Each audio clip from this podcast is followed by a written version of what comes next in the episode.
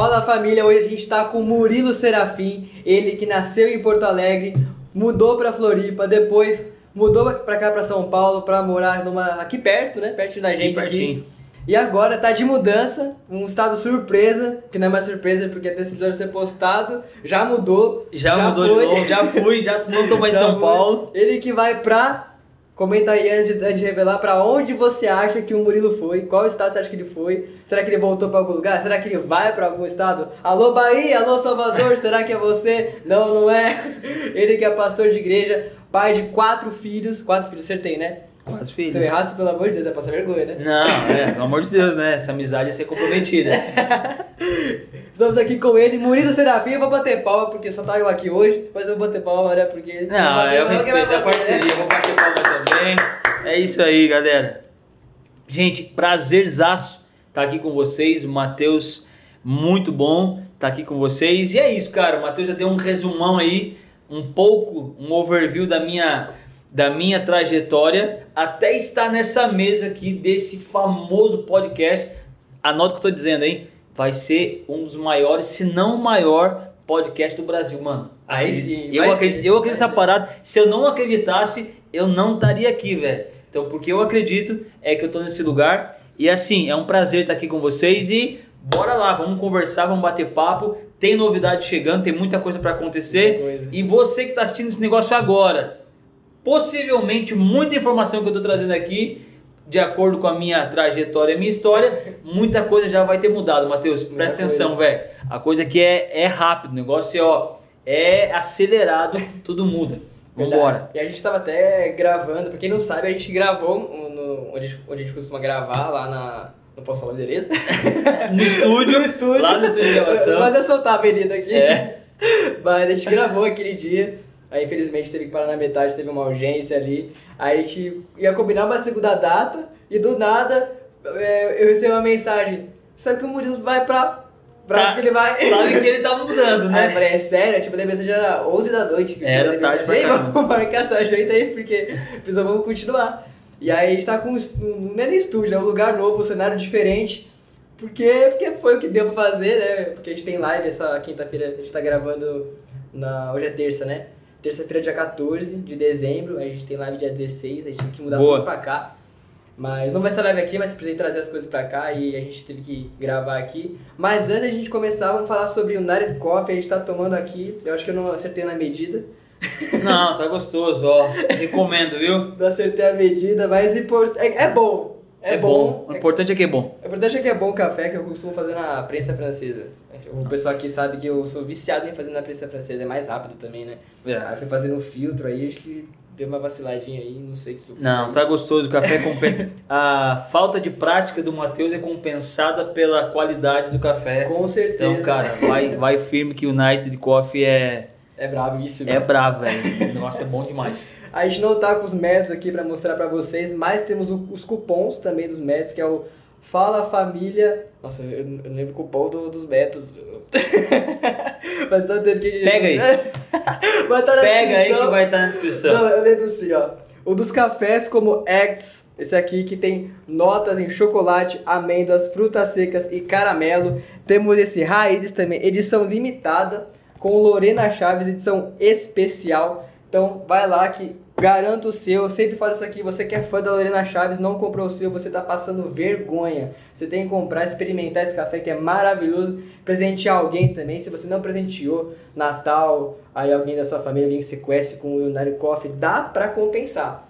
Dois, três meses de atraso, mas dá pra compensar. Dá, com certeza. dá pra compensar. Cupom na descrição. O dos cafés é o Fala Família 20 Off Coffee. E dos métodos é o Método 10 Família Método 10 Off, Método Família 10 Off, vai estar na descrição aí. Bom, é conta e risco do Matheus, se tiver errado o cupom, desconto é por conta dele.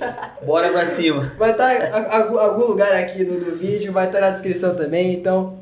Pra você também que não sabe escrever off, coffee, é com dois F's, é com dois E's, é com 4Ks, vai estar na descrição, vai estar por aqui também, você vai pegar o cupom maravilhoso. E agora sim, Murilo Serafim, que você que chutou Salvador não é Salvador, você que chutou sei lá, Manaus não é Manaus, você que chutou Fortaleza não é Fortaleza, é onde, Murilo? Você não vai? é no Nordeste, cara, não é no Nordeste. Então deixa eu trazer um rapidinho aqui um overview para você. Matheus, nasci no Rio Grande do Sul, cidadezinha do interior do Rio Grande do Sul, na verdade litorânea, chamada Capão da Canoa, uma- uma metrópole, metrópole Capão da Canoa com 30 mil habitantes, cidadezinha de pescador. Foi lá que eu nasci, nascido e criado, sonhador. Saí de Capão da Canoa, na verdade conheci a Fernanda lá, a Fernanda veio de Porto Alegre, conhecemos a minha cidade, casamos, saímos de Capão da Canoa, chegamos em Florianópolis. Mais uma cidade praiana, linda, maravilhosa, Floripa. Cara, ficamos três anos, implantamos uma igreja, trabalho, coisa que Deus nos levou e é- vou contar melhor aqui, mas só dando esse overview rapidão, que essa, essa timeline da minha vida até chegar nessa mesa aqui, cara. Chegamos em, eh, em Florianópolis três anos. Três anos depois de Floripa, viemos para São Paulo. Ficamos três anos em São Paulo. Preparação, estudo, cara, muita coisa acontecendo. Nós mergulhamos na cultura.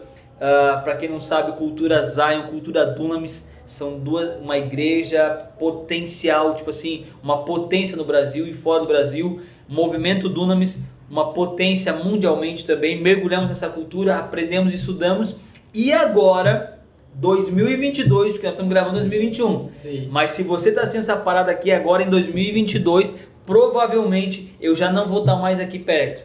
Já não vou estar mais próximo, porque estamos voltando para Florianópolis. É Aí isso aí, velho. Você que Aí votou Florianópolis, é para lá que eu tô voltando. Floripa, a ilha mais bonita do Brasil. E se você acha que é a única ilha do Brasil, não é, vai estudar aí. Ilha Bela. É, a, a Ilha Bela maravilhosa, uma concorrência aqui. Ah, Fernando de Noronha, tem muita coisa acontecendo. Cara, estamos voltando para Florianópolis agora, depois de três anos e meio, quase quatro anos em São Paulo. Agora fecha quatro anos, tá fechando quatro anos. Estamos voltando para Floripa, onde nós vamos recomeçar. Nós vamos implantar uma igreja e agora a gente vai com tudo, cara, com muita munição, muita coisa acontecendo. Então, essa é a nossa vida. Tudo isso, tudo isso com quatro filhos, um cachorro e zero certeza. Qual raça é o cachorro? É um Golden? Pugzinho, um não, não, pugzinho. não, seria demais ter quatro filhos e um cachorro. Um cachorro grande, né? Um pugzinho. E, cara, a gente tá voltando pra, pra Floripa agora, pra começar esse trabalho. A gente sabe que é algo que Deus tem nos direcionado. E você, muita gente, muita gente pergunta, cara, mano, que loucura é essa? De repente, assim, como diz aqui em São Paulo, do nada. Tipo, do nada você tá voltando? Eu Falei, cara, é do nada. Nós ouvimos de Deus, conversamos com a nossa liderança, Deus trouxe direcionamento. Novembro recebemos a notícia, janeiro estamos mudando. O que, que isso quer dizer? 60 dias, tudo pode mudar na sua vida. E, cara, ó, pra você que tá ouvindo esse podcast agora, tá começando o ano, né? Já 2022. começou, já é. começou. A gente vai Dois- postar fevereiro ou março. assim. 2022. Não menospreze os últimos momentos. As coisas podem mudar aos 49 do segundo tempo, velho. Então aqui, ó, dezembro chegou, parada tá rolando e mudança tá acontecendo. Todos os planos para 2022 estão sendo reconfigurados agora, tudo mudando em 15 dias, porque porque até dia 31 de dezembro de 2021 não faz sentido para você agora, porque já passou, mas isso tudo já mudou e cara, muita coisa acontecendo, novos planos, novos voos e a gente vai para cima. 2022 é nós. Você que é de Floripa, vem comigo, vem conhecer a nossa igreja. Qual que é a igreja? Já, já fala da igreja já? Cara, a gente está nesse momento. Hoje a gente não tem ainda uma definição de nome. O que nós estamos falando é, nós estamos chamando de Zion Ohana, que é uma família de igrejas, que é a família da Zion Church. Nós vamos estar ligados aqui à Zion Church de São Paulo, conectados, mas nós vamos para uma construção de uma família, uma rede de igrejas Legal. uma rede apostólica, e nós estamos chamando hoje, dezembro de 2021, nós estamos chamando simplesmente de uma nova igreja. Verdade. Quem sabe não se torna esse o nome, uma nova Eu igreja. queria que Deus viesse nos 49 do segundo tempo e fala- falasse, vai pra Floripa.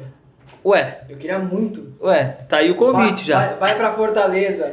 Vai pra Fernando de Noronha. É, vai para uma ilha viver da pesca. Vai lá. Pode ser os 49 do segundo tempo ou do primeiro tempo, mesmo tempo, não é É, nada. vambora. Eu aceitaria muito. Vai de avião? Vai de carro? Carro, né? Mudança. Galera, todo mundo. Cara, é, muita mu- treta de avião, né? é mudança, Tem velho. corpo, eu acho, né? Não tem como, né? Deixar meu carro aqui, tem toda uma estrutura para levar, né? Então, como eu gosto, a gente gosta de rodar, enche o carro e vambora. E a família tá ansiosa pra mudar? Cara, a família tá, tipo, muita expectativa. Molecada cheia de expectativa e a gente tá chegando realmente pra, pra algo diferente. E, cara, quem é nascido em praia, você pode ver qualquer lugar do mundo. Tudo que vai fazer falta pra você é o mar. São Paulo é perfeito, cara. São Paulo é tipo, uma maravilhosa cidade. É uma cidade que não para. É uma cidade que eu gosto de dizer que São Paulo é o coração do Brasil. Tá pulsando. Daqui que sai. Tipo, cara, daqui joga, jorra sangue pra tudo que é lado. Tipo, jorra vida pra, pro Brasil. Mas se tivesse o mar, velho, ia ser assim, ó, 110%. O Carioca que diga, né? Eu tava vendo um podcast esses dias, aí tava um jogador falando que ele quer muito ficar no Rio de Janeiro. O pessoal não sabe quem é, mas não vou falar. ele, esse jogador falou, cara, eu não quero sair do time que eu tô. Porque, cara, eu tenho praia, eu tenho tudo, é um estilo de vida. Yeah. O Carioca tem um estilo de vida que é muito dele, é muito da hora, porque você acorda às 5 horas da manhã pra trabalhar, você dá um pulo no mar. É isso. Os caras voltam, ah, meu, preciso relaxar, dar um pulo no mar. Preciso acordar, vou dar um pulo no mar. A gente é mais do café, né? Precisa acordar, tomar um café. Os caras é mais tipo assim, precisa acordar. Tomar um banho de mar gelado. Vou pular no mar, ver o nascer do sol e vou trabalhar.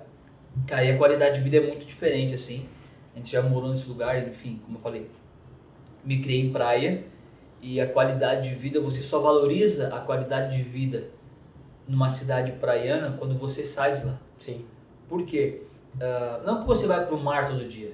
Porque, cara, tu tem que trabalhar, a tua vida acontece, a vida acontece como todo lugar. Ah, mas o Carioca vai pra praia Acontece pra todo mundo.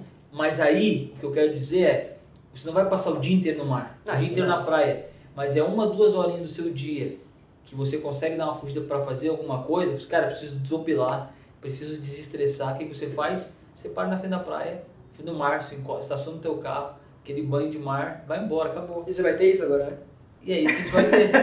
é isso que a gente vai viver agora. Coisa que São Paulo você não tem. É. Entendeu? São Paulo, o que, que a gente faz? Eu e a Fernanda faz muito isso. Com as crianças, cara, a gente vai pro parque, a gente pega, vamos tomar sol, é, tentar buscar um ar puro aqui no meio dessas árvores do parque. Sim. E é, é brincar com as crianças, porque você começa a ter essa necessidade. Porque São Paulo é muito corrido. É muita loucura, mas ao mesmo tempo que tem essa loucura em São Paulo, que tem essa vida, cara, aqui do lado tem parque A, B, C e D, tem vários parques Sim, verdade. Cara, e geralmente, comparando a, a- comparando a população de São Paulo, comparada à população que frequenta esses lugares, cara, é mínima.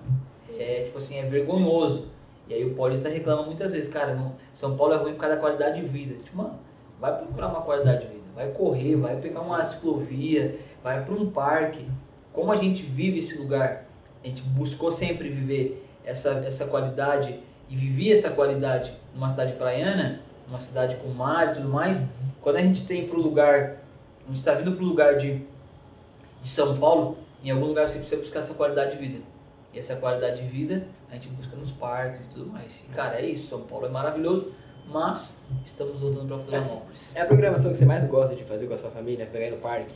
Cara, sim, hoje é. Claro que a gente tem muita, muita coisa que a gente faz que é. que a gente chama que é, é- é a lei da compensação. Uhum. A gente trabalha bastante, molecada, tudo que você vai fazer toma bastante tempo, mas a gente gosta de ter eles correndo, brincando ao ar livre. Cara, você tem videogame? Tem. Tablets, telefones, tudo isso, eles brincam nesse lugar. Porque também não pode criar a criança bitolada do mundo, né? Tipo, cara, tá surgindo um tal do metaverso a parada aí, tipo, mano, um mundo paralelo. A gente não pode criar as crianças bitoladas, mas ao mesmo tempo a gente valoriza muito isso, Matheus. De ter as crianças brincando, correndo, tomando sol, se sujando. Mano, deixa Legal. o moleque correr aí, sabe? Então a gente tem. A gente gosta muito disso, a gente valoriza demais esse lugar. E na praia você vai ter muito isso. Seus filhos, você tem gêmeos, né? Do- é, tem os do meio, né? São É. gêmeos. E eles vão agora se atirar no- na areia, né? Agora. Cara, os moleques criaram esse lugar, assim. Os gêmeos chegaram em São Paulo, eles tinham quatro aninhos. Então, de um aninho, um aninho e pouco, até próximo aos quatro anos de idade, eles se criaram correndo na, na praia. O que, que a gente fazia, eu e o Fernando? Quando a gente morava em Floripa, na primeira, nossa primeira passagem por Florianópolis, todo final de tarde, todo é exagero, mas é bem próximo disso, de sete dias da semana, pelo menos os quatro dias da semana a gente estava na praia, final de tarde. O que, que a gente fazia? Leva os moleques para ver a praia, de cara, bota os moleques a correr. brincando na água, aquela coisa toda sujeira, areia, e rola na areia, se molha. Por quê? Porque isso é saudável para a criança. E aí a gente tem esse lugar, todos eles gostam disso. A Anne, que nasceu em São Paulo, cara, isso é, é bizarro, preciso falar isso. A Anne, nascida em São Paulo. Então o maior, criação, o maior tempo dela qual é? É de calçado, é na, no shopping, é no ambiente de igreja, sempre em ambientes um pouco mais fechados e um pouco mais, talvez, mais social, assim, uma coisa mais, uh, mais interna. Cara, ela não gosta de botar pisar na grama, ela não gosta de pisar na areia, ela, é ela, ela é a menina que vai pra praia e, cara, não gosta de botar o pé na, na areia da praia, Nossa. porque não tem isso desde, desde novinha. Então agora que a gente está estabelecendo isso nela. Mano, já os moleques, velho, tipo, cara, nem tão, se deixar eles vão pro shopping de pé descalço, velho. Eles vão pra igreja de, tipo assim, mano, voltando pra igreja, vou de chinelo. Que eles tiveram essa experiência, né? Que tiveram essa experiência, é. de poder botar o pé no chão, de viver esse lugar. Eu, eu, também não gostava de botar o pé na areia quando era... Ah, você tem cara de, de apartamento. Não, assim. eu, eu gosto muito hoje. Hoje eu gosto, tem a, a praia que eu frequento lá, na, na praia que eu vou.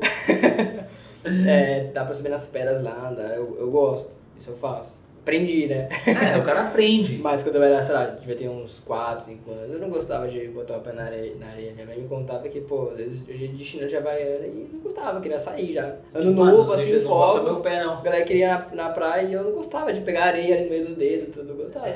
Aí depois o tempo foi passando e hoje eu gosto de ir na praia. Cara, a praia é maravilhoso. Se você não gostasse, você vai estar lascado, né? Porque eu vou bastante, né? cara, o que, que eu acho, assim, eu particularmente, cara, que eu sou. Uh, na minha terra, lá na minha cidade, a gente chama o cara de, chama o cara de marisqueiro. É o cara que, que se cria no meio do marisco, do mexilhão, é esse cara aí. Então eu sou muito assim, refém desse lugar de praia. Eu a Fernanda, a gente gosta muito de praia de verdade, cara. As nossas férias, elas não podem. Elas não são férias se não tiver um período que a gente vai estar na praia. A gente pode ir para qualquer lugar do mundo, mas cara, a gente tem que passar um período na, na praia. Porque isso revigora. Vocês não foram recentemente? Recentemente. Recentemente não, mas uns, sei lá, uns três meses atrás. Cara, a gente tava agora nas férias de julho. Sim. A gente tava quatro meses atrás, cinco meses atrás, a gente Foi. tava lá. não, a gente não. A gente tava. Uh, a gente passou esse período de férias de inverno, a gente foi. Claro que a gente não foi, mas a gente teve no, no ambiente de praia. E também agora, a partir de hoje, aqui, 14 de dezembro, 15 dias atrás, eu tava na, a gente estava em Floripa organizando as coisas lá nossa volta e tudo mais. Então, cara, a gente tava na praia, passou três, quatro dias lá olhando, correndo na cidade, mas a gente, final de tarde, a gente parava, vamos pra praia, vamos dar sopelada, salgar o corpo na água salgada, vamos botar aqui. Então a gente fez isso, a gente faz muito isso. A gente gosta de verdade. Pô, então as crianças vão aproveitar pra caramba. Tô curtindo muito aqui, vou aproveitar muito na essa mudança aí também. Vou voltar, né? A Anne vai conhecer é, como que é a vida né, de como é a vida da praia.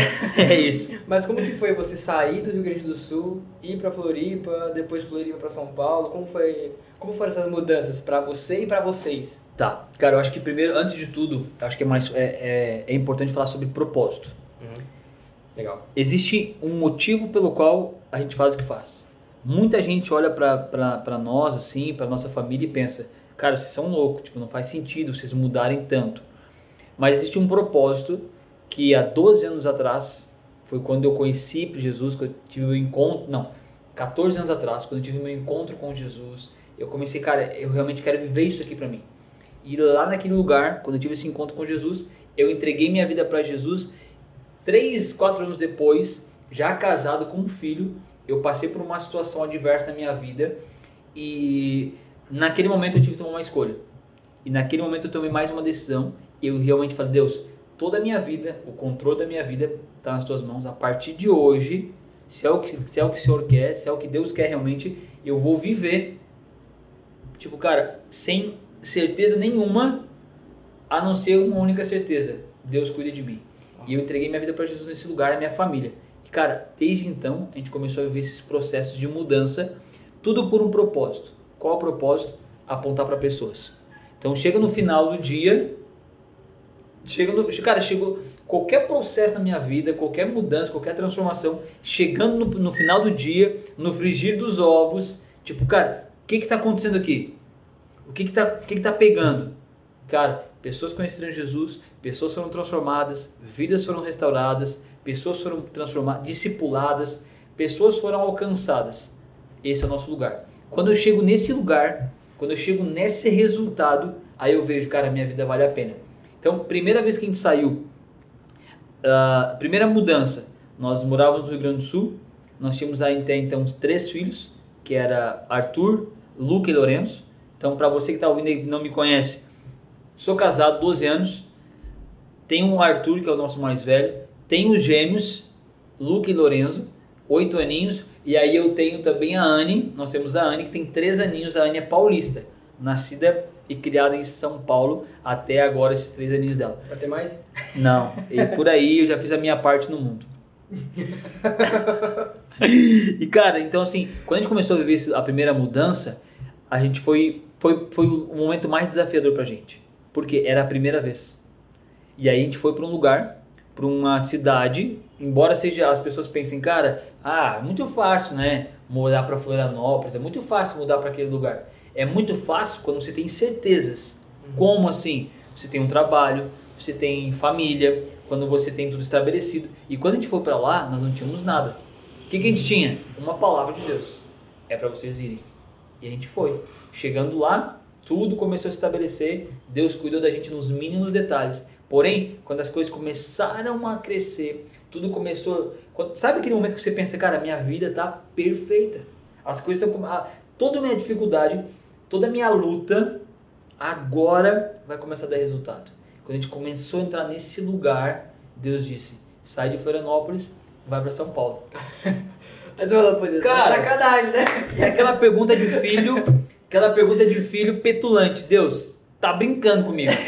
tipo, Deus, tá brincando comigo, só pode. E cara, a gente veio para São Paulo. Estamos em São Paulo com as mesmas questões que a gente saiu de Floripa, a gente veio para São Paulo. Sem uma certeza de trabalho, sem uma certeza de onde ia morar.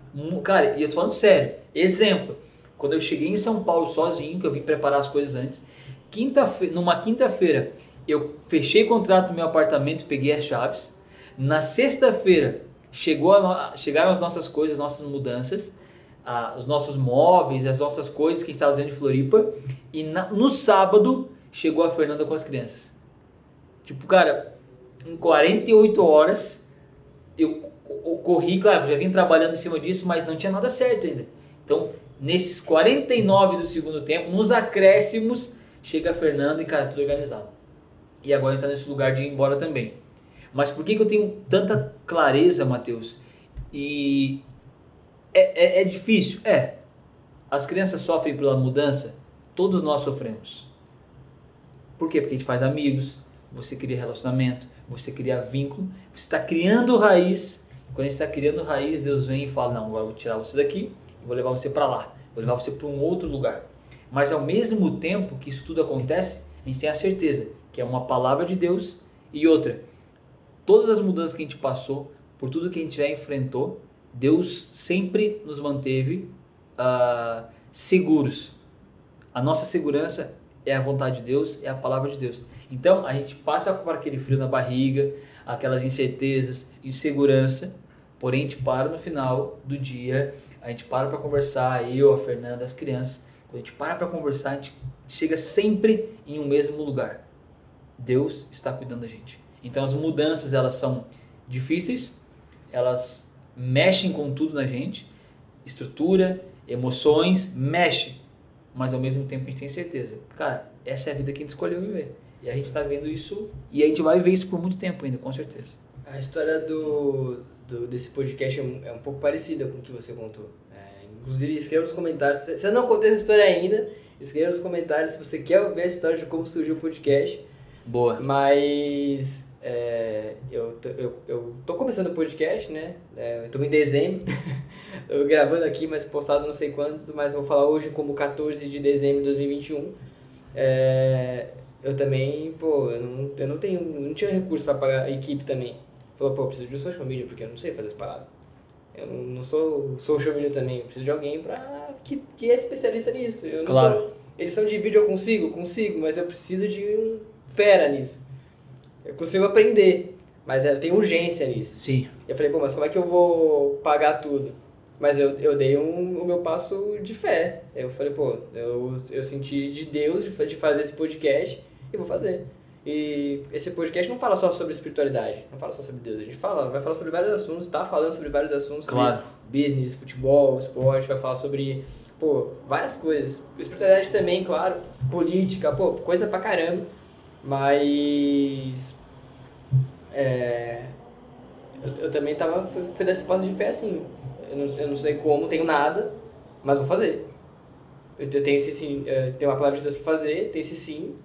É um, é um, é um sonho que eu tinha na minha adolescência, um sonho 2.0 na verdade, porque eu tinha um Sim. sonho de ter um canal no YouTube quando eu era adolescente, mas voltado pra vlog, essas coisas. Sim. Agora Deus deu o 2.0 desse sonho e falou: não, é podcast, faz um podcast. Foi num banho qualquer, Uau. voltando do trabalho. E aí eu falei: tá bom. Passei 8 horas pesquisando sobre podcast, como fazer as paradas, tudo. 40 páginas no Word anotado. Tudo no mesmo dia e fui estruturando, fazendo, dois, três meses estruturando. E foi que foi. Consegui a ajuda da Ju, que essa última semana dela. e tanto que ela não tá hoje na gravação, então no final não teremos as perguntas da Juliana. Teremos perguntas. Mas não serão as Mas- perguntas da mas Ju. Vamos ter momentos, os, os momentos dela. Mas também foi um passo que eu falei, bom, eu tenho a palavra de Deus é pra agora, e é isso. Vou, vou fazer. Cara, isso é muito interessante porque sempre que você está num lugar de propósito, que é o que eu comecei falando, você sempre vai ter provisão. E quando eu falo de propósito provisão, eu não falo de provisão recurso, somente recurso financeiro. Como você falou, cara, eu precisava de um social media.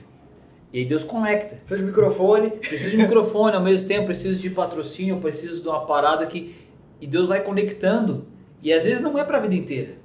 Tipo, cara, a social media você está trocando, mudou, e mudou o cara da edição do vídeo, mudou o cara... do- E para tudo na vida é isso. O que, que eu, eu digo sempre, cara? Deus aproxima pessoas com um propósito. Existe um propósito específico de Deus na aproximação das pessoas. Depois desse propósito concluído, é vida que segue. Tem pessoas que vão correr com você a carreira até você acabar, até você terminar a sua vida, velho. Elas vão estar lado a lado com você. Só que tem pessoas que elas vão chegar, elas vão correr na paralela com você, e em algum momento o caminho delas vai desviar. E não tem nada de errado não tem nada de errado, cara. Por quê? Quando você alinha expectativa. Por que, que eu tô aqui? Por que, que nós andamos juntos hoje? Uhum. Por que, que a gente faz o que está fazendo? É por esse momento. Beleza. E Deus, se- cara, e Deus caminha nesse lugar. Deus move pessoas nesse lugar. Por quê? Existe um propósito específico por qual, pelo qual esse, esse podcast está acontecendo. Sim. Qual é? Cara, aquilo que a gente imagina não é o todo de Deus. Então, aquilo que Deus te entrega como um podcast, como ó, faz esse negócio aqui que vai acontecer através de arte de entretenimento, política, negócios, através de uma série de pessoas de convidados que vão passar por essa mesa, que vão entregar algo que elas têm, isso é tudo que você consegue enxergar. Sim. Agora, o propósito final, o fim da linha, Deus não nos mostra muitas vezes. E a gente não sabe, cara. E eu acredito que isso aqui vai alcançar muitas pessoas. Vai. É a minha história, é a história de outras pessoas que vão passar por aqui. Essas histórias vão impactar quem está ouvindo, quem está assistindo. E através disso, de um bom testemunho, de uma boa história, de uma boa narrativa, de uma boa vai de uma boa de um bom testemunho tipo cara como você vive esse negócio isso vai encorajar pessoas as pessoas me dizem Murilo como você faz o que você faz ah, com tantas exemplo cara você é casado tão novo tua esposa é jovem você tem quatro filhos e vocês vivem o que vocês vivem pessoas já me disseram cara comecei a minha empresa depois que eu conheci a tua história Sim. Decidi começar uma faculdade fazer depois que eu conheci a tua história. Por quê? Porque as pessoas muitas vezes elas se limitam ao momento. E elas ficam refém, reféns da situação. E elas começam a ver a nossa história e isso gera pessoas. Cara, a minha história como pastor, como líder cristão, como líder evangélico, como pai, como empresário, muitas vezes motiva pessoas que não tem nada a ver com aquilo que eu estou fazendo. O cara é chamado para o esporte, o cara é chamado para as mídias, Sim. mas aquilo que eu conto, aquilo que eu falo, motiva as pessoas a chegarem no lugar desejado delas. Isso é para todo mundo, cara. E eu não sei se, vocês, se eu já te contei essa história também, mas quando eu era. Antes de começar a fazer a faculdade, tô terminando a administração, eu queria fazer jornalismo esportivo. E Deus falou pra mim: não, você não vai fazer jornalismo, você vai fazer administração. Eu falei: tá bom, e fiz. Então, porque eu tenho essa parada de business. Mas aí, é, eu senti de Deus de fazer também o futebol. Uhum. Hoje em dia, sinceramente, não precisa de faculdade pra você ser jornalista esportivo. Não, tem que ser bom. É. Tem que comunicar bem. E aí, só pra, mim, você vai fazer o, a parte de esporte do podcast. Vai, vai, abrir um, um programa, no, no, no- uma, a playlist do podcast. fazer. Sim. E eu fiquei pensando nisso, falei, cara, eu não fiz faculdade pra fazer isso. Não precisei fazer. E é bem por isso, porque eu vou- fazer isso e vou fazer algo que vai me. Como posso dizer, vai me fazer crescer ainda mais, que é na parada do business. Pra você aprender business, você tem que é, fazer. É bom fazer uma faculdade. É uma exceção que, É. que não precisa. Por mais que você né? caminhe por um outro lugar, que não é aquilo que você estudou, É. a sua faculdade, ela não é desprezada. Sim. Ela não é descartável. É. Ela traz uma base, traz um alicerce para aquilo que você está construindo. Então, eu, eu preciso estudar business, isso sim. É isso. Não é que eu não preciso estudar o, o esportivo. Porque- você não precisa fazer faculdade pra assistir jogo de futebol. Pô, É. é. só você pegar no domingo ou quarta-feira ali e assistir a parada. É, o que, o que na Você verdade. tem que manjar. É, na verdade. Mas não cara- estudar, por exemplo, vou fazer uma faculdade pra estudar futebol. Não existe isso. Não, o que você precisa mesmo, você, Matheus, o que você precisa é escolher um time bom pra torcer, né? Porque o teu time não dá, velho. Então, tipo, mano, O time não é ruim. Não, o time é ruim, velho. Não, o elenco não é ruim. Que isso? Não é ruim. Pelo amor. Não, Não é, não é ruim. futebol não se faz com elenco, futebol Pô, se faz com time O formado, América Mineiro é um time bom? Não é. Mas ficou no, no- nos primeiros e classificou pra Não, Libertadores. porque o América Mineiro é time. O Grêmio não tem o maior rival. Tem um baita time. E Que caiu. Não, não tem time. Tem Ô, nome. louco. Tem Douglas nome. Costa, Rafinha, Então, tem Diego elenco. Souza. Cara, eles têm elenco, não é? Tem. Mas não tem time. O Amé-. América Mineiro Eu não o tem elenco, ninguém sabe quem é quem naquele o time e os caras tem, o cara tem time, Sim. velho. É isso, então troca de time, mano. Vai torcer pro O Corinthians, Vitor sei Cuesta- lá. Patrick, a gente tá tipo, A mano. gente pode mandar o Pablo se quiser. Não, não. pra compensar. Meu e o Deus. Vitor Bueno também. Nossa. Ó, Mas voltando. vambora. voltando. O Inter tem um baita time. Agora, só pra gente encerrar, o Inter. Ele quase montou um elenco bom. Não, não tem. Ia ter William Bigode. Meu, Voltando, né? meu que forte importa. não é futebol, vocês se Voltando perceberam agora. aí. Mas é, eu vejo que essa parte, assim, é, realmente é, é- Eu digo assim, você vai entender o que eu quero dizer. O pessoal vai entender também. Realmente é, é, é muito de Deus isso aqui e realmente eu, eu agi da maneira certa. Por quê? Porque eu tô conseguindo pagar isso aqui. eu tô conseguindo pagar isso aqui. pagar a equipe e tudo. Mas isso faz. Cara, mas é isso que faz o negócio E acontecer. eles falaram, meu, eu, tô, assim, Eu você é meu irmão, eu quero te ajudar. E outra, Entendeu? mais do que é você massa. ser irmão do cara. Cara, você que tá ouvindo isso, escuta essa parada. Existem conexões que vão acontecer na sua vida que no momento elas não fazem sentido. Uhum. Mas porque existe propósito naquilo que você está fazendo, naquilo que a pessoa está fazendo, você vai dizer, cara, eu não entendo, não sei o porquê, não sei como fazer isso. Tipo, nem cabe dentro do meu orçamento ou ainda, eu nunca faria isso para alguém, mas porque eu acredito no, no projeto e existe propósito nesse projeto, Sim. eu vou entrar nessa parada. Patrocínio é essa tem, A parada. gente tem de comida também, estou em conversa com outros patrocínios também. É, o Lizinho bota o bip no nome, a gente pode soltar esse serviço futuramente. Né? A gente fala, falando aqui dia 14 de dezembro, porque dia 13 de dezembro, ontem, o Lizinho bota o bip no nome, pelo amor de Deus. Pode soltar isso aqui, mas bota o bip no nome, iniciei a conversa. Bota aqui. Ó, é isso, velho.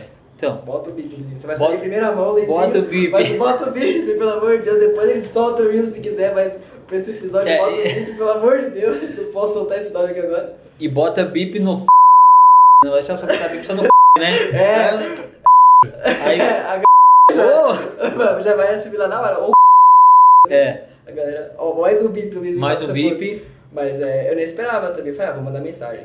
Porque eu vi um podcast dele, falando, ele, ele virou cristão, não sei se você sabia. É, ele converteu, né? Ele- tá, ele tá, tá nesse lugar aí.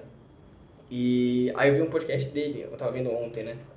Aí ele começou a falar, falar umas paradas ali pro. Não vou falar o nome aqui do podcast, mas começou a falar. Eu vi uns dois que ele participou. Aí eu falei, meu, vou mandar mensagem no Instagram. Direct, poucas. Mandei e começamos. Começou a conversar com o cara. Não sei se, é, é a equipe dele, provavelmente. né? Claro, com certeza, é assessoria, mas. É, mas mesmo assim. É, mas tá valendo. Cara, vou tem- citar. Só de ter conversado já. De- é, de- já de- tá bom. É, depois, depois nos bastidores eu vou te falar uma pessoa do meio, que é uma boa conexão, pra você chegar até ele direto. Eu acho que eu sei quem é. Então, Mas eh, você fala depois. É, Vai- vai- por quê? Ou você fala agora e bota o bip. É. Por quê? Porque, cara, é isso que eu tô falando, são propósitos, são conexões. E você tem que valorizar pessoas, cara. Sim, de verdade. certeza. Valorizar pessoas. Às vezes a pessoa que você menos espera Pode ser a pessoa ideal. Pode ser a pessoa ideal. Tipo, cara, essa pessoa é o elo, é a conexão que eu preciso. E hoje em dia é, é, é muito mais do que valorizado conexões. Hoje em dia, acho que com a pandemia, acho que a- as pessoas sacaram já que assim, é conexão, network, né? Mano, conexões movem o mundo, Network é, é, é, é a moda, né, cara? Tudo- é network. Tudo é network. Ah, tem network. Eu sei, network, mas assim, mas é real, é hoje Há um dia tempo é- atrás, lá na minha, na minha cidade, cara, mano, tem um chegado meu, hoje é, hoje é o network. Tipo, mano, é um chegado, velho. Tipo, mano, é um brother. Tem um cara ali, um mano, faixa. esquina. Hoje não, não tem o network que eu fiz ontem. É, é um faixa aí. Mas, mas é, é real, é é, eu não digo só nem pela equipe, eu digo pelos convidados. Você, por exemplo, se não fosse esse network, Não fosse o você não network. estaria aqui. É isso. Mas, cara, de verdade, é um prazer estar aqui com você e eu realmente creio que é meu. muita coisa vai acontecer a partir desse negócio aqui, cara. De verdade. Agora voltando, a gente abre esse belo, esse, Esse longo belo parênteses, né? Mas, enfim, estavam sobre as, as mudanças dos seus filhos. É, o Arthur é o mais velho, né? Isso. Ele já teve. Ele passou pelos três estados, né?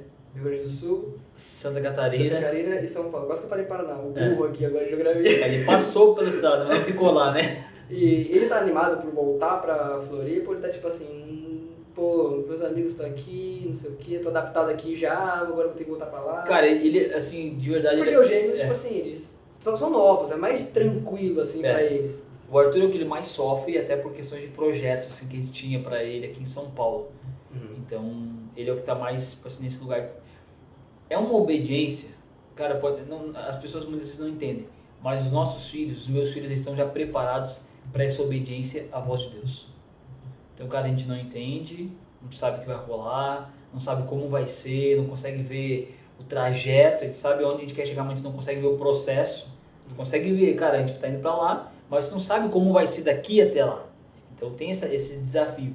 E o Arthur realmente é o que tá mais nesse lugar de não não tá resistindo, mas é o que tá mais, tipo assim, vamos dizer, cara, não é, não é a palavra mais correta, mas seria o que tá mais sofrendo a mudança. Uhum. Justamente por isso, pai, pô, tô com os amigos aqui agora, tinha projeto 2022, tinha muita coisa para acontecer, tipo, mano, muita coisa ah, que a criança almeja, né? E ele como entrando nessa fase de adolescência.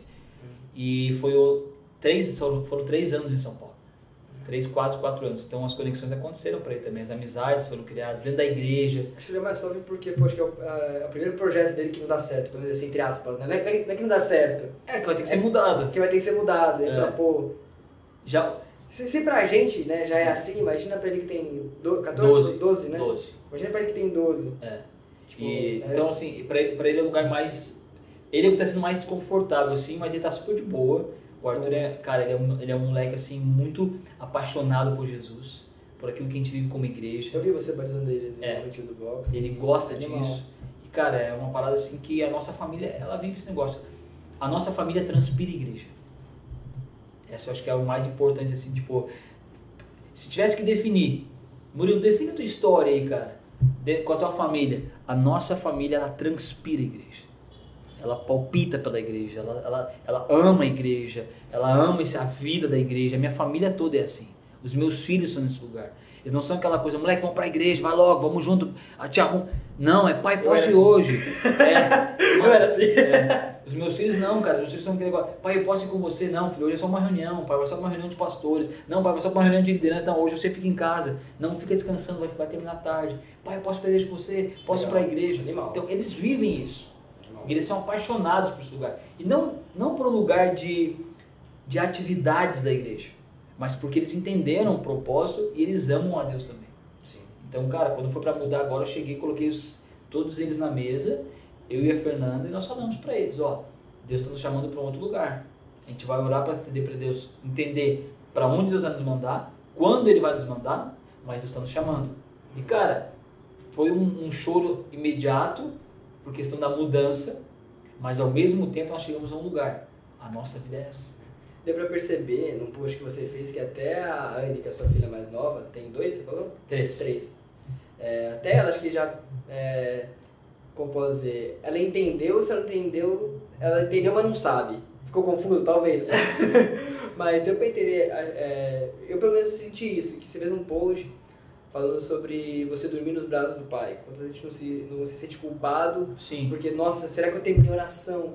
Tipo, dormir orando. Dormir. Aí você, fez, você usou até a Anne, porque a Anne Isso. aconteceu isso na vida dela e você fez um post sobre isso. É isso. Volta lá no. Entra no perfil do Murilo que vai estar aqui, em algum lugar aqui. Arroba Murilo Serafim Oficial. Se não mudou, né? Se não, se não for mudar, Vai estar, Mas na, é vai estar na descrição também aqui.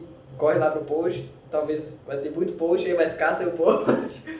Que você falou sobre isso e deu pra perceber que até ela já tem esse entendimento, assim, pelo menos de uma forma sem ela saber, mas ainda assim tem É essa isso. parte que você tá falando. É, E cara- ela é muito nova, assim, já. tem, tem, tem, esse, tem esse lugar, Matheus, que é, é de você realmente descansar. Uhum. Por que, que a criança ela vive uma vida tranquila? Porque ela não tem responsabilidades. E ela não tem, eu digo criança, bem criança, né? No caso da Ana que tem 3 aninhos. Já os meus filhos com 8, 12 anos, eles já têm responsabilidades que eles precisam cumprir, coisas. Mas ao mesmo tempo é assim, Lavar louça. lavar louça, levar lixo, arrumar a cama. Mas por que eu tô falando sobre isso? Porque a criança, ela não tem medo, cara. Uhum. A criança, se você pegar ela, você colocar em cima de um muro, e, você, e o pai chegar embaixo dela e falar, pode pular, Pode que eu te seguro, né? pula que eu te seguro. A criança, ela vai, se é o pai dela que tá ali embaixo, ela vai pular. Sorrindo. Sorrindo. Cara, tipo, mano, sem noção, tipo, se jogando pra morte, assim. Agora bota a criança em cima de um muro e manda um estranho vir, manda ela pular. Eu duvido que ela pula, cara. Fica até meio retraidinha Ela assim. vai ficar tipo, cara, eu tô com medo aqui de cima, me tira daqui. Por quê? Não é o pai dela que tá ali embaixo. Se a gente vive a nossa vida nesse lugar, Matheus, cara, eu não sei o que tá acontecendo. Deixa eu contar uma história. Cara, rolando maior, maior tempestade, maior turbulência, avião, tipo, mano, tripidando, batendo, tipo, velho, tipo, jogado, sendo jogado pra um lado e pro outro, uma mega turbulência, todo mundo gritando, cai máscara, a galera bota máscara, aquela coisa toda. Na primeira fileira, velho, tem um moleque sentadinho no cinto, jogando ali um joystick, tipo, mano, metendo para nem tô. E, mano, todo mundo gritando, aquela coisa toda. De repente, velho, parou a tempestade, parou a turbulência. O cara que tava do lado, um senhor, do lado dele ali, um cara, tipo, mano, apavorado, olha pro moleque e pergunta: Moleque, você não tem medo, cara? Você não tem medo da turbulência? Você não ficou com medo do que tá acontecendo aqui? E o moleque, tipo, mano, jogando sem olhar pro cara, ele falou: Não tenho medo. E jogando. E o cara perguntou: Mas por que, que você não tem medo? O moleque parou, velho, o joguinho dele, tipo, mano, não enche meu saco, deixa eu jogar aqui, mas parou e olhou pro cara e falou assim: Eu não tenho medo, porque meu pai é o piloto. Caraca. Mano, quando você entende que o piloto da sua vida é um pai bom, você não vai ter medo. Forte. Caraca. Por que, que a gente tem medo? Porque a gente não confia em quem está dirigindo. Pessoas têm medo de viver a vida porque elas estão com o controle das suas vidas nas próprias mãos. Quando eu entrego o controle da minha vida, da minha família, daquilo que eu faço nas mãos de Deus, quando eu tenho essa certeza, não tem como dar ruim. É isso. Meio... Acabou o episódio. Isso aqui. É essa parada, velho. Caraca. É nesse lugar. Então eu, eu vivo minha vida nesse lugar. Tipo, mano, sempre quando eu tô nesse lugar, eu paro e penso: meu pai é o piloto. E você aprendeu essas. É, podemos dizer. Não só aprendeu essa, esse. Não digo ditado, mas você aprendeu essa situação com, com as mudanças. Por exemplo, a primeira mudança que aconteceu. Primeira não. Aquela que você falou do. Que tava tudo. É, foi a segunda mudança de Floripa pra São Paulo. Que você Sim. falou, pô, tá tudo Já certo. passei pela primeira. Tá tudo certo. Não, eu digo assim, tá tudo certo, agora que as coisas estão fluindo financeiramente, tá não sei o que, Deus falou, não, você vai mudar de novo. Uhum. Foi Floripa pra São Paulo que você falou, né? Isso. É, você acha que nesse momento você já tinha aprendido essa situação? Ou você acha que ainda não? N- Naquele Já. ano? Não, não foi nesse lugar, foi antes disso. Foi Ah, num foi. processo de cuidado. Tá. Porque quando você chega em um lugar, Matheus, onde você Foi, não foi tem- depois da primeira mudança, então? Ou foi antes da Foi. primeira mudança até? Foi depois da primeira. Quando eu tive Ah, essa entendi. certeza, foi depois da primeira mudança. Porque assim, ó, antes da minha primeira mudança, eu tive uma experiência com Deus, onde Deus falou pra mim: Você cuida das minhas coisas, que eu cuido das tuas. Naquele lugar, eu entendi, já estava aqui na mente, Tipo, cara, tá bom, Deus me falou, já entendi que é Deus falando, mas não tava aqui. Então Deus vem e fala. Aí você, como homem, como pai, isso é uma preocupação. Cara, como é que vai ser? Colégio pros moleques. E alimentação, e transporte, e vida, e casa, e nesse processo, nesses, três, nesses primeiros três anos em Florianópolis, nesses primeiros três anos em Florianópolis, foi um momento em que eu comecei a ver esse lugar. Tipo, cara, eu olhava para fora da janela, era só raio, trovões, turbulência. E Deus me dizia: fica tranquilo, porque eu tô guiando. Eu sou piloto, tá? Fica tranquilo que eu sou piloto. E aí, quando é que você aprende isso? É vivendo a turbulência. As experiências que eu te conto, elas podem até te impactar. Podem impactar o nosso ouvinte. Aquilo que eu tô falando aqui pode te, mano, isso é muito demais, olha que demais. Cara, que revelação essa parada. Mano, que, que, ideia é essa, velho? Mas isso é só conhecimento. O que ninguém vai tirar de você são experiências. As experiências que você vive, ninguém pode tirar. Então as pessoas dizem, cara, você, você precisa ser mais prudente. Você precisa ser mais, mais concentrado, mais compenetrado. Você não pode mudar tanto assim. Os teus filhos lá na frente vão sofrer um impacto. Cara, tá bom. Pensa o que você quiser. Da minha família, da minha vida, do meu estilo de viver. Agora, as minhas experiências que eu tive com Deus até aqui, nesses últimos 12 anos, elas fortalecem, reforçam e me encorajam a continuar vivendo esse estilo de vida. Por quê? Porque experiência ninguém tira de mim. É você aprender a ler. Até que você aprenda a ler, pode falar o que quiser pra você.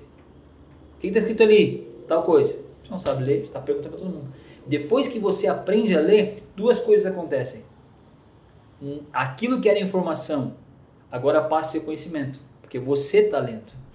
E segunda coisa, depois que você aprende a ler, não conheci até hoje na história da humanidade alguém que desaprendeu a ler.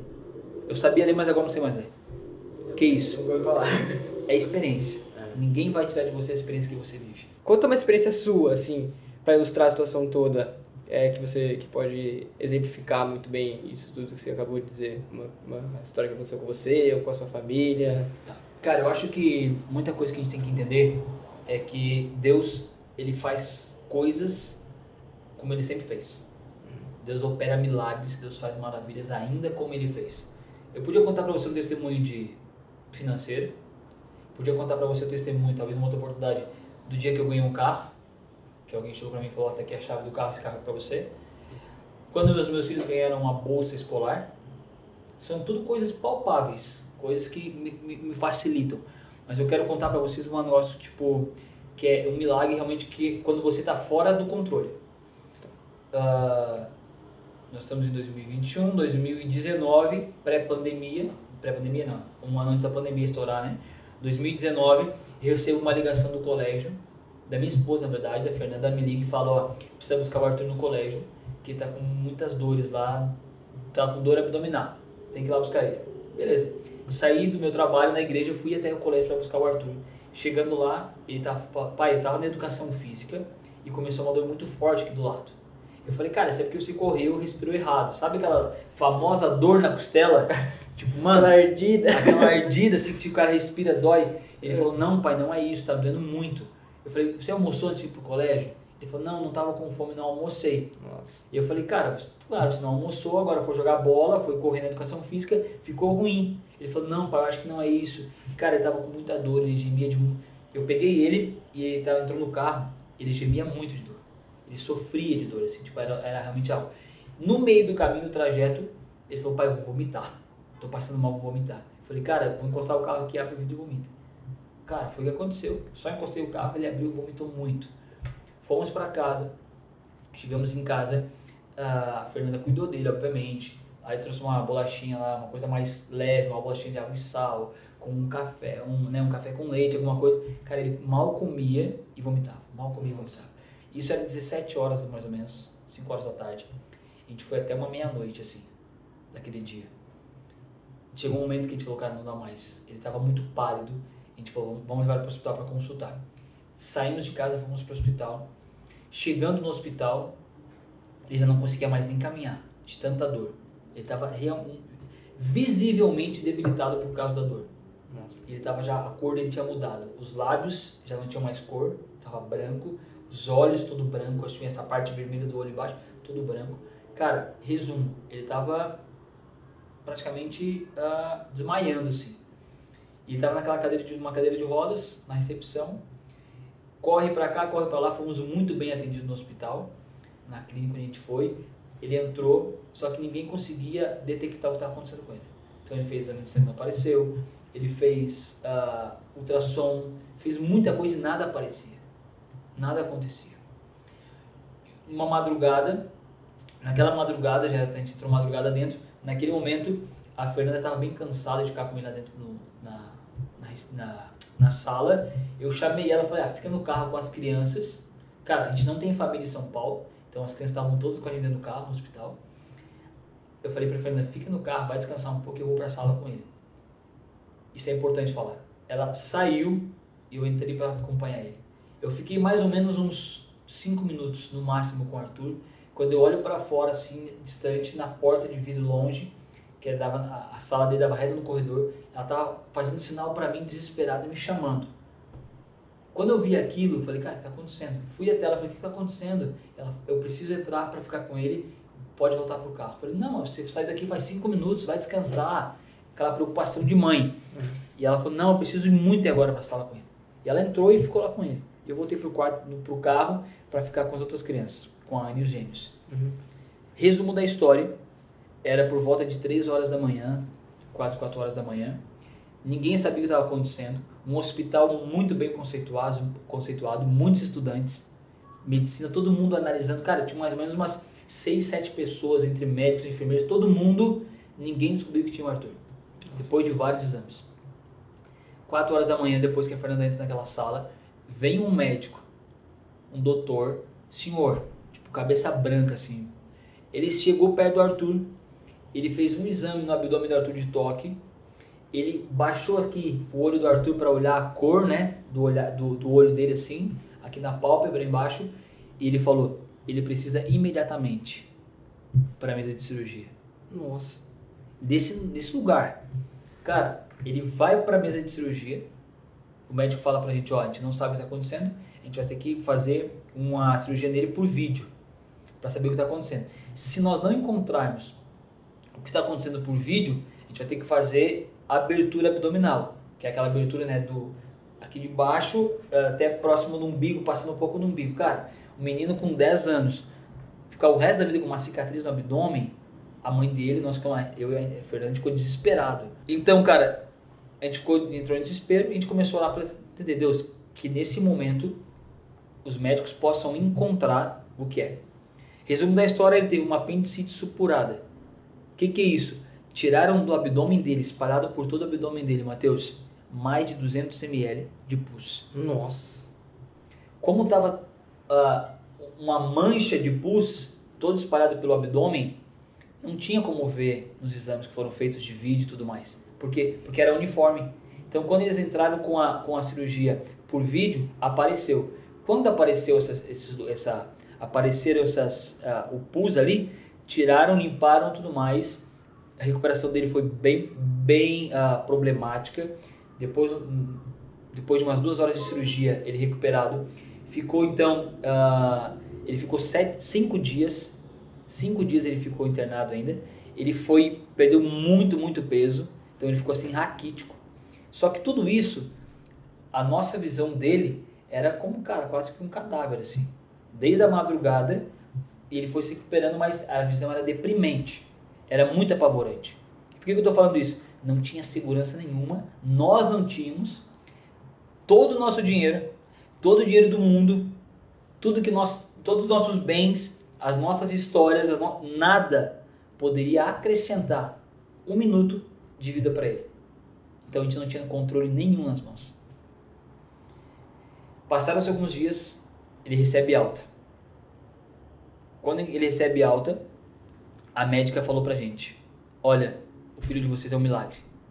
Legal, beleza, fomos embora.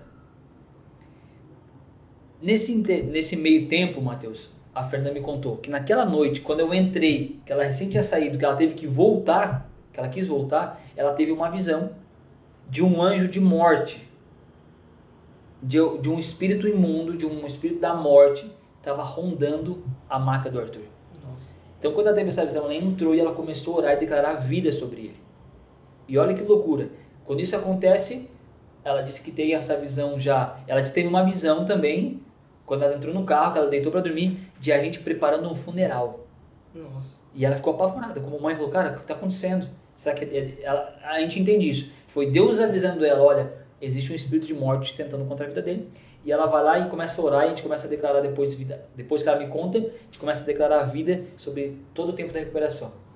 Ele recebe alta, sai do, do hospital, ah, foi, até, foi até no período pré-Páscoa, ele sai na sexta-feira de Páscoa, ele sai do hospital, a gente chega em casa, faz uma surpresa para a mãe dele, toda uma coisa, foi muito emocionante, até tem um, vídeo, né, um, um- um- eu acho que é o GTV, um, um Reels no meu Instagram falando sobre isso, toda essa trajetória, mas quando a gente sai, sete dias depois a gente volta, nós voltamos para ah, a revisão. A gente volta para a revisão. Quando eu vou para consulta com ele, a médica me fala: Olha, tá tudo bem, tá tudo certo, ele recuperou super bem. E a médica fala assim: Deixa eu te falar uma coisa, pai. O teu filho é um milagre. Eu falei: Ah, legal, amém, eu creio. Ela Não, tô falando sério, ela disse. O quadro dele, entre nós, no bloco cirúrgico, a conversa era: Ele não vai resistir. Porque o quadro dele, a, a infecção espalhada, o pus que estava espalhado pelo abdômen dele, estava preparado, já estava tudo propício, era o momento, era tudo que se precisava para uma infecção generalizada. 200 ml também. 200 Aqui a gente ml de de pus. café aqui. 200 É uma caneca dessa aqui cheia de pus espalhada, espalhada pelo abdômen. Aqui a gente tomou. É que a gente tomou. Então, assim, a médica falou isso. E ela disse assim: ah, o teu filho é um milagre, porque a gente achou que ele não ia resistir. Fazendo um link com a história do avião, o pai e o piloto, naquele momento eu pude falar para aquela médica: Deixa eu te contar então o que aconteceu. Falei para ela: A minha esposa, nós como família, nós temos um piloto que guia a nossa vida. E esse piloto é o Deus da vida. E o meu filho não morreu por isso. Ali a gente testificar. Quando você chega nesse lugar, Mateus, que você não tem controle sobre as coisas. Se, cara, se Deus não fizer um milagre agora, se o meu pai não controlar esse avião agora, mano, vai dar ruim, esse negócio vai cair. É nesse lugar que você começa a provar aquilo que eu falei. É nesse lugar que você começa a provar as experiências que ninguém tira de você. E esse é apenas um testemunho de tantos testemunhos que a gente tem em 12 anos quanto a isso. Eu sei alguns também, queria que você contasse, infelizmente não dá pra contar todos, que eu sei, eu sei que tem muitos outros que eu não sei também. É isso. Quem sabe não outra Mas, oportunidade? Com certeza. Quem sabe você não vai com o seu podcast pra Florianópolis Aí, gravar com aquele marzão de fundo. Eu aceito, hein? Olha aí. Eu aceito gravar na praia ali. É de isso, cara. A gente bota a mesinha, Acabou. um suco de morango. Suquinho de morango. Um açaizinho. Um açaizinho, shortinho, havaianas. Eu tô com a minha Pegando sol. pé. É isso. O pessoal não consegue ver, só consegue ver da- daqui pra baixo. Que né? bom, né? Que bom. Então a gente grava de bermuda, Tenta não chinelo. mostrar teu pé aí. Tá bom. Não, eu vou mostrar aqui. Dá pra gravar até de cueca, se eu ver. Vou fazer isso. Por favor, constrangedor. não na minha vez. É meio constrangedor, né? Você É. tá gravando com o cara tá de cueca. É, não na minha vez. não, fica tranquilo, isso não vai acontecer. Nem com você, nem com ninguém. Que bom, que bom. Fico, Que bom. fico feliz em ouvir isso. Que bom que o cara tem noção, né? É. Você É fica muito isso. sem graça, eu chegar esse dia, você ver na porta aqui. Cara, eu não iria entrar, com certeza. Eu tenho nem coragem. Eu não entraria, não entraria. Mano, o negócio aqui, eu entrei, desculpa, errei a casa aí. Eu errei o estúdio, velho. É e isso. você é pastor, né? Vamos mudar um pouquinho de assunto. A gente também tá acabando o nosso tempo aí já já. Mas, mudar um pouco de assunto, você é pastor, você foi pastor no Rio Grande do Sul, foi Isso, pastor em Floripa, isso. não foi pastor da igreja de São Paulo, mas estava envolvido muito forte com a, com a igreja. Ministerialmente, aham. Cuidou do- dos links, que a Zion chama de links, vou te explicar de uma forma bem podre. É célula, pra quem não sabe. São grupos Não- pequenos, não grupos células. nos lares. Não são células, mas eu vou falar célula pra você entender. Mas Pra é você- link. Talvez você que tá ouvindo também nem sabe nem o que é uma célula. Verdade. Mas que, que é são, célula, são, grupo, ó, são grupos pequenos nos lares. Isso. O que, que, que, que esses grupos fazem? As pessoas se reúnem para uma conexão entre elas amizade, vínculo, mas sobretudo para ter experiências com Deus. Isso. Então é um ambiente muito seguro, um ambiente entre amigos, entre família muitas vezes.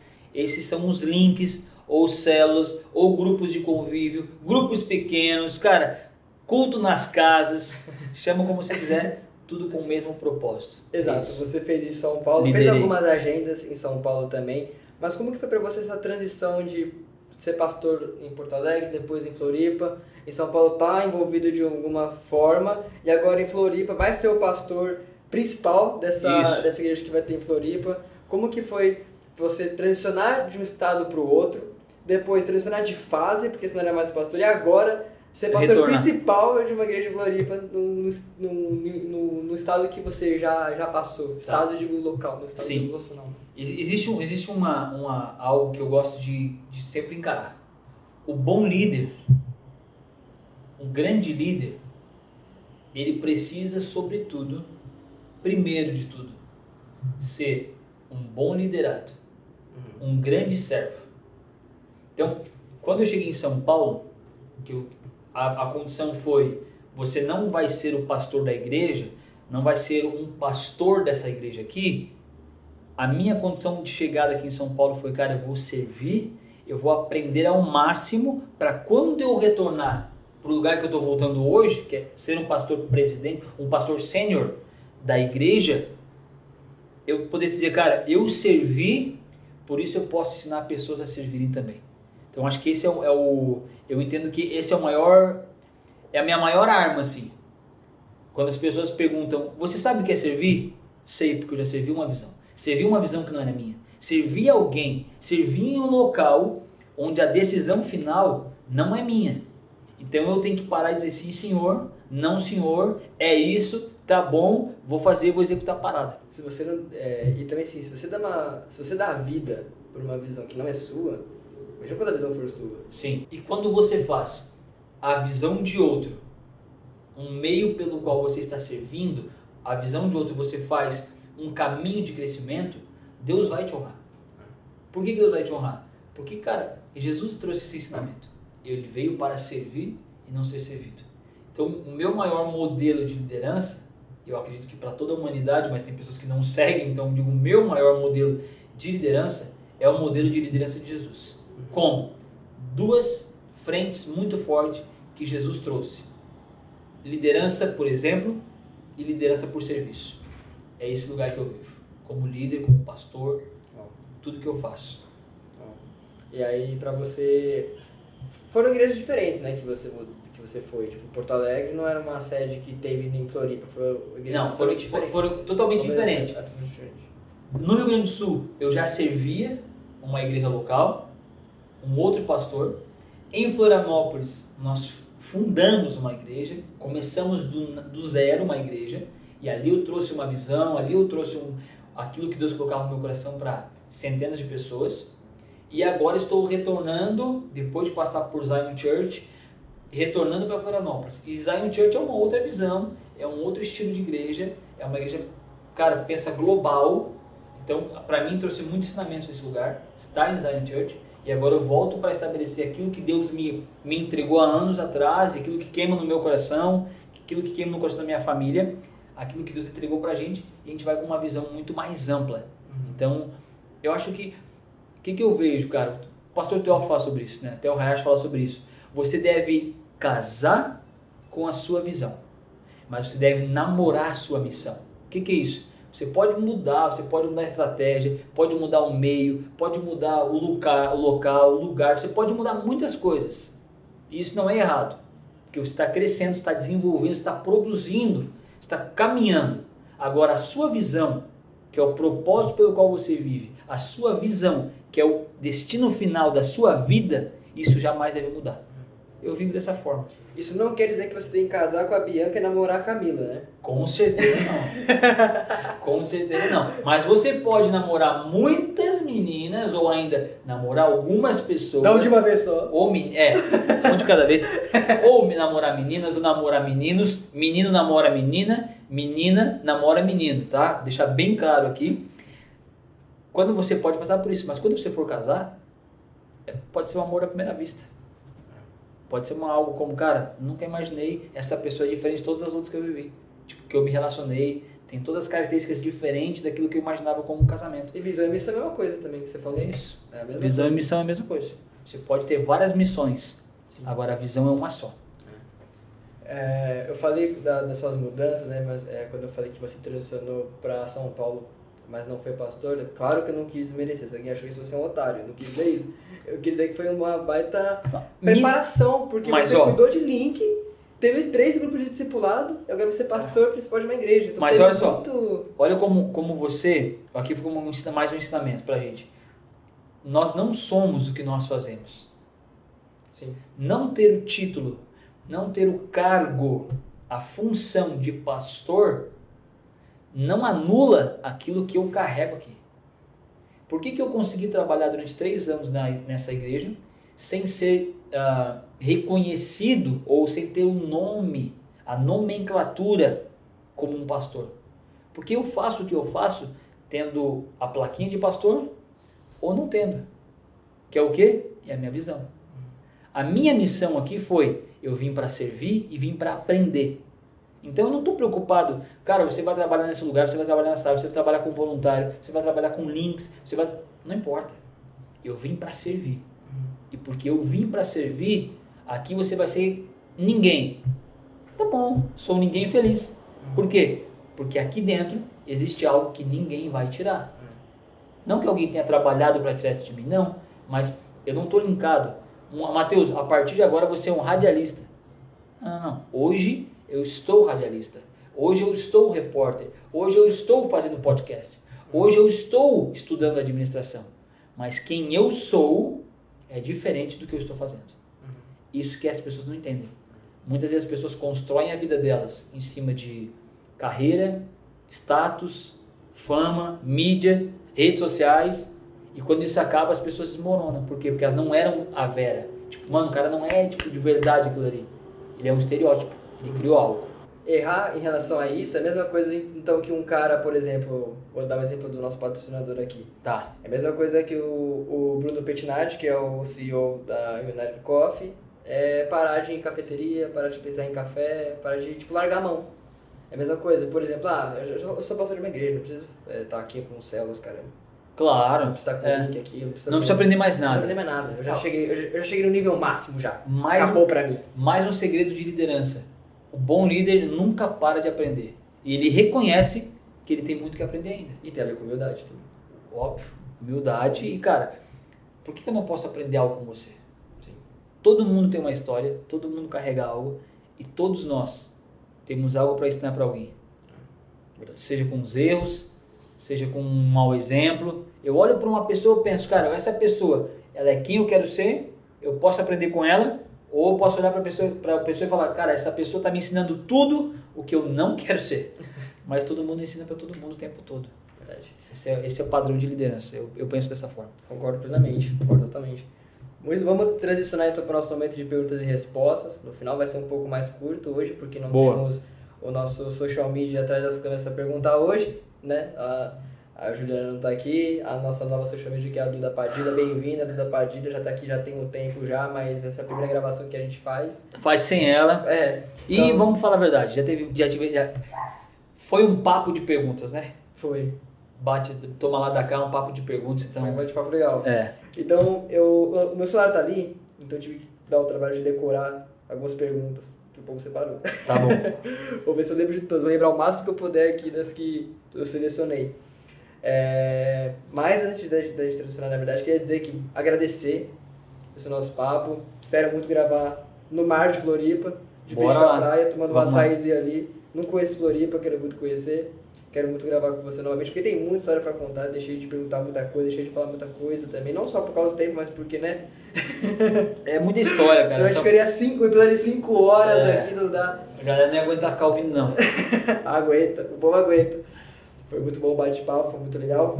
Então, para as perguntas, teve uma pessoa que perguntou que dica você pode dar para quem está de mudança para um novo estado, um novo lugar, Cara, um novo mundo, Tá, uma eu nova vou dizer assim, cidade. vou, vou tirar o. vou desconsiderar o espiritual. Tá. Primeiro, se tiver algo espiritual, forma de direção de Deus, cara, se joga porque Deus vai prover tudo.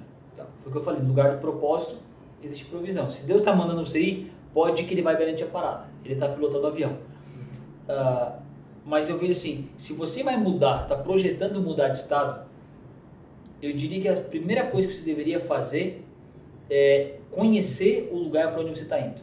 E quando eu digo conhecer, é onde eu vou morar, o que, que eu gosto de fazer, qual é, qual é o meu estilo de vida. Uhum.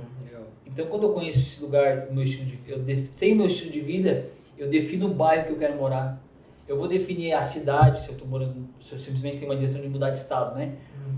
Mas, sobretudo, eu vejo que é estudar a cultura do lugar. Legal. Eu faria isso. Eu- essa é a minha dica.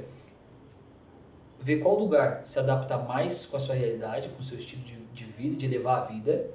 Escolha a cidade de acordo com o seu padrão, no sentido de. Eu gosto. Eu, cara, eu vou morar em São Paulo, mas eu sou muito pacato. Tipo, cara, não vem pra São Paulo. Ou ainda, eu sou um cara que odeio, detesto a vida monótona. E aí o cara vai pro interior de São Paulo e acha que São Paulo é a mesma loucura que em todo lugar. Não é. E estudar cultura. Por quê? A cultura, se você entende a cultura, você tem a possibilidade de abraçar essa cultura, você tem a possibilidade de adaptar essa cultura à sua realidade, ou você tem a possibilidade de abortar essa cultura. Tipo, cara, eu não vou para São Paulo porque é uma cidade muito grande, uma cidade de muito trânsito, eu odeio esse lugar, então eu já estou abortando. Mas eu só consigo saber isso porque eu estudo a cultura do lugar antes de mudar. Então são essas três dicas aí para quem está mudando. Legal. É que nem você querer pra, sei lá, morar na Bela e amar shopping. Não tem shopping na Bela, por É, exemplo. você não Tem quer- shopping Riviera. Eu quero Mas conhecer. Bela não tem. É, eu quero, eu amo São Paulo, eu amo a corrida de São Paulo, tô indo embora pra São Paulo, vou morar em Ubatuba. Tipo, mano, você não vai ter correria lá. Não, talvez tenha, mas não, não como em São Paulo. Não, é, mas é uma correria que você vai ter que produzir. Sim, Não é uma correria que a cidade proporciona. sim, verdade. Tem algum estado que você queira muito morar no Brasil? Cara, eu não tenho esse, esse desejo, de verdade. Agora, se você disser assim, tem algum lugar que você não moraria, eu acho que, eu, eu diria assim, eu não moraria em lugares pacatos. Eu sou muito agitado. A minha vida, eu particularmente, o Murilo, sou muito acelerado. Então eu tenho dificuldade de lugares muito pacatos. Tipo, Cara, sabe aquela cidadezinha que tipo 10 da noite já não tem mais nada? eu fico desesperado. Então, mas não tem nenhum lugar em especial assim que eu moraria. Você gosta de fazer coisa de noite, de madrugada, assim, né? Eu produzo muito madrugada. Eu, eu descobri que eu também produzo muito. Esses dias eu tô dormindo tarde por conta disso. Tem muita ideia minha que surge uma, uma duas da manhã. É isso. Eu durmo pouco, então assim, particularmente eu durmo, sei lá, de 4 a 5 horas por noite já estou super bem. Então eu vou dormir 2, 3 da manhã e 2 da manhã e tô dormindo, acordando 7 da manhã. Tipo, cara, eu acordo cedo, tranquilo e vida que segue o dia todo acontecendo. É, hoje, hoje fui dormir três da manhã, acordei às sete. E É tava isso. bem. Tava sempre bem. de Quando a cabeça começa a produzir, começa a acelerar, você começa a vir com plano, projeto, aquela coisa toda, velho, não tem quem segure. É isso. Sim. Você moraria fora do país? Moraria. Tem um país você fala, nossa, aqui. É Canadá. massa. Canadá? Canadá. Sonho Legal. de. É a minha, minha, uma outra veia minha, né? Algo que talvez em outro momento eu possa, possa falar, mas eu estudei arquitetura. Então eu fiz arquitetura. E aí, desde aqueles tempos, eu amo a ponto pro Canadá. Tipo, cara, Zion Canadá. opa, Zé Canadá, hein? Ohana Canadá, vambora. É. Ia, ia, ser, ser meio louco. Qual que é o maior desafio que você passou na sua vida, além desse que a gente citou? Ou, ou um, um, algum que a gente citou, tem assim que você fala? Tipo assim, esse foi o maior. Cara, eu acho que todos eles são. Todos os desafios, de acordo com a temporada, eles vão surgindo. Então, os meus desafios de 12 anos atrás, eles não. Eles não se comparam com os de hoje. Porém, há 12 anos atrás, os meus desafios eram muito grandes. Porque eu tinha pouca experiência, não tinha vivido tanta coisa. Então, o que, que eu vejo? Os desafios eles vão, vão se tornando cada vez maiores à medida que a gente cresce. Então não tem um desafio digo, cara, esse desafio foi muito difícil. Tem temporadas que foram difíceis, temporadas que foram. Mas eu começo a olhar e penso, cara, os meus desafios de três anos atrás foram muito difíceis. Mas não se comparam com os desafios de hoje, é coisas que estão por vir. Então não tem nenhum desafio que eu diga, cara, esse aqui. Claro que também não tem nenhum que eu diga, não, esse aqui eu tirei de letra. tipo, velho, não tem. mano. Esse aqui, Deus, Deus, foi, Deus foi gentil comigo. É, o cara. Tem um, meme que fala, tipo, cara, se Deus dá as maiores guerras pros seus melhores soldados, ele acha que eu sou o Rambo. tipo, mano, tá difícil pra caramba isso aqui, Deus. Tipo, mas é isso, cara. Eu, assim, não tem nada de. Nada de. Nem que eu possa apontar agora, mas todos eles são experiências diferentes, são temporadas diferentes. E eu tô pro desafio. Vamos embora. Legal. Então é isso, Murilo. Obrigado mais uma vez Obrigado eu, por cara. ter, por ter vindo. Você que mandou essa pergunta a gente não conseguiu responder, a gente fica pra parte 2. Você que não mandou sua pergunta, mande pra parte 2 que eu não sei quando vai acontecer. Mas vai ter Marzinho em Floripa. Comenta, come- aproveita e comenta aqui, ó. Ah, parte 2 Floripa. É. Bora, comenta, manda nos comentários aí. Vamos que vamos. Aí você Vamos paga, tudo. brincadeira, paga minha passagem, brincadeira. brincadeira. Então é isso, obrigado Murilo. Muito Obrigado bom eu, cara. te receber, gostei muito do nosso bate-papo. Ficaria aqui mais horas gravando, mas infelizmente não é possível.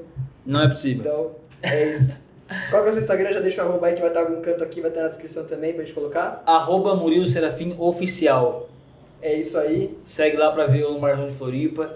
Vida boa, ah, tô brincando, muito trabalho. Já depois a gente, a gente colocar na descrição também a Zion Ohana aí de, É, de Floripa. Zion Ohana não é o nome da igreja, Uhum. mas é uma rede de igrejas, mas acompanha a gente que você vai conhecer um pouco melhor o que, que a gente tá falando. A gente vai colocar algum canto aqui na descrição se tiver o Instagram. Vai ter. Já vai ter, quando vai for ter, pro ar aqui já vai Já ter o vai arroba ter. da igreja, Aí você cara, manda pra gente colocar aqui também. manda bora, Já vai aí. lá. Arroba United Coffee Co também. Não esquece de fazer a sua compra, as suas compras na United Coffee para dar presente de aniversário, com uma caneca massa também, com os mesos bem legais. Você que ama café, pode se dar de presente. Você conhece, você conhece alguém que gosta de café também, uma bela oportunidade aí, porque café melhor de verdade eu não, não tomei. Esse aqui é muito bom. Eu- é, a gente tomou esse aqui. Esse aí? A gente tomou esse aqui. Acts, é isso? Acts. Boa, gostou Depois- demais. Pra parte 2 a gente toma o, o novo que eles lançarem aí. Porque Beleza. edição limitada já vai ter acabado, acredito eu até lá até a parte 2. Com certeza. Mas a gente toma o outro, que eles vão lançar um novo. Tem um mousse também muito legal aí que a gente não. não, acho que- não sei se a gente já mostrou aqui ou não, mas muito bom também. Visita o site deles, vai estar o site na descrição também. Clica lá, faça suas compras. Use os nossos cupons que vai estar aqui na tela também, vai estar na descrição. Então é isso, se inscreva no canal, ativa o sininho. Você que está nas, nas outras plataformas como Spotify, Apple Podcast, Google Podcast, Cashbox, Anchor, que seja, segue a gente para você não perder mais nada. Se você tá perdendo, não tem problema, volta lá, assiste o que você perdeu e já fica ligado aí para você não perder mais nada, não ficar acumulado, né? É, não fica acumulando, né? Segue nós aí, segue o Murilão também e vamos que vamos. Valeu, Beleza. gente.